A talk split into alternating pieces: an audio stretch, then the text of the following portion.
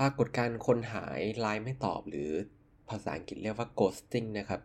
เป็นเรื่องที่เกิดขึ้นได้ทั้งในบริบทของชีวิตประจำวัน โดยเฉพาะกับคนโสดหลาย ๆ ท่านนะครับ แล้วก็ในชีวิตการทำงานที่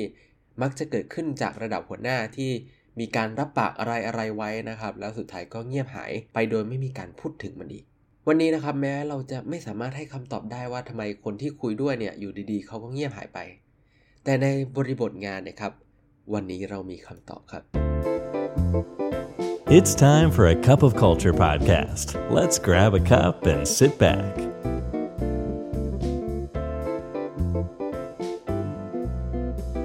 สวัสดีครับ ได้เวลาจิบกาแฟคุยกันเรื่องวัฒนธรรมองค์กรกับอาคาบของเขาเจออีกแล้วนะครับวันนี้แก้วที่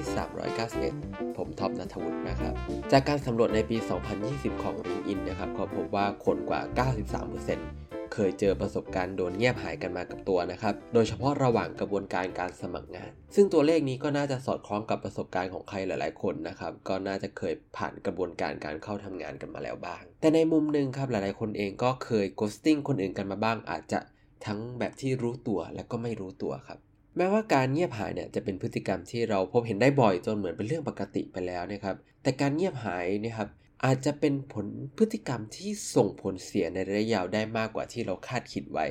โดยเฉพาะเมื่อเป็นพฤติกรรมที่มาจากเหล่าหัวหน้างาน ทั้งในด้านของการทำลายความสัมพันธ์ภายในองค์กรทำลายคอนเน็ชันและทำลายความน่าเชื่อถือของตัวผู้นำเอง ดังนั้นครับไม่ว่าจะตั้งใจหรือไม่นะวันนี้เรามี 4 สาเหตุที่ทำให้คนเราเลือกที่จะเงียบหายกันไป มาดูกันเลยนะครับ สาเหตุแรกก็คือ ด้วยความไม่กล้าปฏิเสธ การปฏิเสธเนี่ยเป็นเรื่องยากสำหรับใครหลาย ๆ คนนะครับ แล้วมันทำให้หลาย ๆ ครั้งเนี่ยเรามักจะถูกสถานการณ์พาไปให้ต้องตอบตกลงโดยที่ยังไม่แน่ใจหรือไม่ได้เต็มใจ แต่สำหรับผู้นำเนี่ยครับการตอบตกลงต้องทำด้วยความมั่นใจครับ มั่นใจว่าสามารถที่จะทำในสิ่งที่รับปากไปได้ ดังนั้นตัวผู้นำต้องตระหนักได้เมื่อกำลังอยู่ในสถานการณ์ที่กำลังถูกบีบให้ตอบตกลง และหลีกเลี่ยงการพยายามรับปากโดยทันที ซึ่งการไม่กล้าปฏิเสธนี่แหละครับ คือสาเหตุที่พบได้บ่อยที่สุดของการเงียบหายเลย เพราะว่ามันเป็นอะไรที่บางครั้งเรารับปากอะไรที่มันไม่สามารถทำได้จริง ๆ แล้วก็เป็นเรื่องยากที่จะจะจะยอมรับตรงๆ ว่าเราไม่สามารถที่จะทำตามที่ตกลงไว้ได้ด้วยความกลัวที่จะทำให้คนอื่นผิดหวัง และนั่นแหละครับทำให้ผู้นำหลายๆคนเลือกที่จะขาดการติดต่อไปเลย เพราะอาจจะเป็นมองว่าเป็นวิธีการที่ง่ายกว่า และหวังว่าสุดท้ายแล้วอีกฝ่ายก็จะรับรู้ไปเอง ซึ่งการปฏิเสธเนี่ยครับเป็นเรื่องยากครับ แล้วก็มีความกลัวที่จะทำให้ผู้อื่นผิดหวังอยู่บ้าง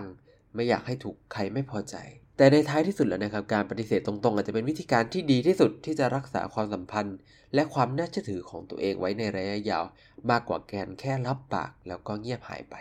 สาเหตุต่อมาก็คือความรู้สึกผิดครับในบางครั้งเนี่ยเราอยู่ในสถานการณ์ที่ไม่สามารถให้คำตอบได้นะครับ หรืออาจจะเป็นการที่เราไม่ได้ตัดสินใจ หรืออาจจะเป็นการที่การตัดสินใจนั้นไม่ได้ขึ้นอยู่กับเรา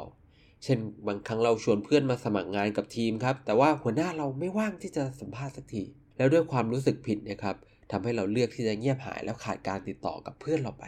เราล้วนเคยตกอยู่ในสถานการณ์นี้ครับไม่มากก็น้อย แล้วการสื่อสารอย่างตรงไปตรงมาเนี่ยคือสิ่งที่จะช่วยรักษาความน่าเชื่อถือและความสัมพันธ์ได้ การอัปเดตสั้นๆครับถึงสถานการณ์ตามความเป็นจริงเนี่ยมันจะช่วยให้อีกฝ่ายหายคาใจนะครับแล้วก็ ปลดปล่อยความรู้สึกผิดจากใจเราได้ ต่อมาคือสาเหตุที่ 3 คือความห่วงโอกาสครับ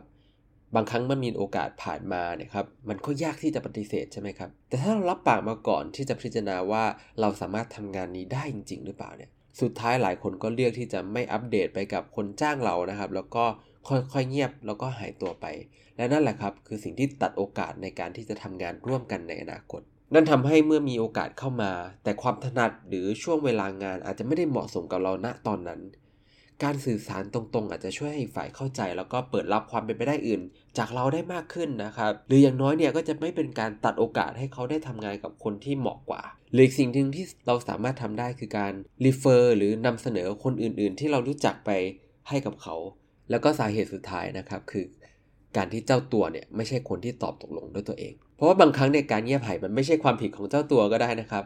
หลาย ๆ ครั้งเองการตอบรับมันอาจจะเกิดจากการที่คนรู้จัก หรือเพื่อนร่วมงานเนี่ยนัดหมายให้แทนเจ้าตัว ซึ่งในสถานการณ์เหล่านี้เนี่ยเจ้าตัวก็ตกตกอยู่ในสถานการณ์ที่อาจจะไม่ได้ง่ายกับเขาสักเท่าไหร่ เพราะมันอาจจะไม่ได้ตรงกับช่วงเวลาที่สะดวก หรือความเต็มใจที่จะทำให้นะครับนั่นทำให้เจ้าตัวเนี่ยเลือกที่จะไม่ติดต่อกลับไปครับเพราะถือว่าไม่ได้รับปากด้วยตัวเอง หนึ่งในวิธีของการป้องกันสถานการณ์แบบนี้คือการที่ไม่รับปากแทนคนอื่นแน่นอนครับ โดยเฉพาะเมื่อเรายังไม่แน่ใจเนี่ยว่าตอนนี้ภาระงาน หรือสถานการณ์ปัจจุบันของคนคนนั้นที่เป็นยังไงบ้างเขาพร้อมหรือเปล่าที่จะให้ความช่วยเหลือ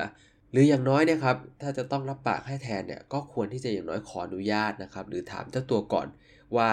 สามารถที่จะรับไหวหรือเปล่า และทั้งหมดนั้นครับก็คือ 4 สาเหตุที่พบบ่อย เมื่อเพื่อนร่วมงานหรือหัวหน้างานของเราเนี่ยเงียบหายไปกับเรื่องบางเรื่อง หรืออาจจะเป็นเรื่องที่บางครั้งเราทำกับคนอื่นโดยไม่รู้ตัวนะครับ หลาย ๆ ครั้งเป็นเพราะว่ามันเป็นเรื่องยากครับ ที่จะบอกข่าวร้ายที่จะปฏิเสธ หรือบางครั้งเรามีเรื่องที่เรารู้สึกผิดที่ไม่กล้าพูดออกไป นั่นทำให้เราลังเลที่จะสื่อสารอะไรออกไปครับ และเมื่อเราไม่ได้สื่อสารออกไปทันทีเมื่อมันถูกปล่อยไว้นานๆเนี่ยครับ เราก็จะเลี่ยงแล้วก็ลืมมันไปที่สุด และสุดท้ายมันก็จะกลับไปเป็นความเงียบหาย ที่จะกลับมาทำลายความน่าเชื่อถือของเรา และทำลายความสัมพันธ์ในงานของเราได้ในอนาคตครับนั่นก็เป็นเรื่องของการเงียบหายในวันนี้นะครับ และสุดท้ายนี้ก็อย่าลืมนะครับว่า ไม่ว่าเราจะตั้งใจหรือไม่ก็ตาม วัฒนธรรมองค์กรก็จะเกิดขึ้นอยู่ดีครับทำไมเราไม่มาตั้งใจสร้างวัฒนธรรมองค์กรในแบบที่เราอยากให้เป็นแล้วกันล่ะครับสำหรับวันนี้กาแฟหมดแก้วแล้วนะครับ แล้วเราพบกันใหม่ในครั้งหน้า สวัสดีครับ And that's today's Cup of Culture. See you again next time.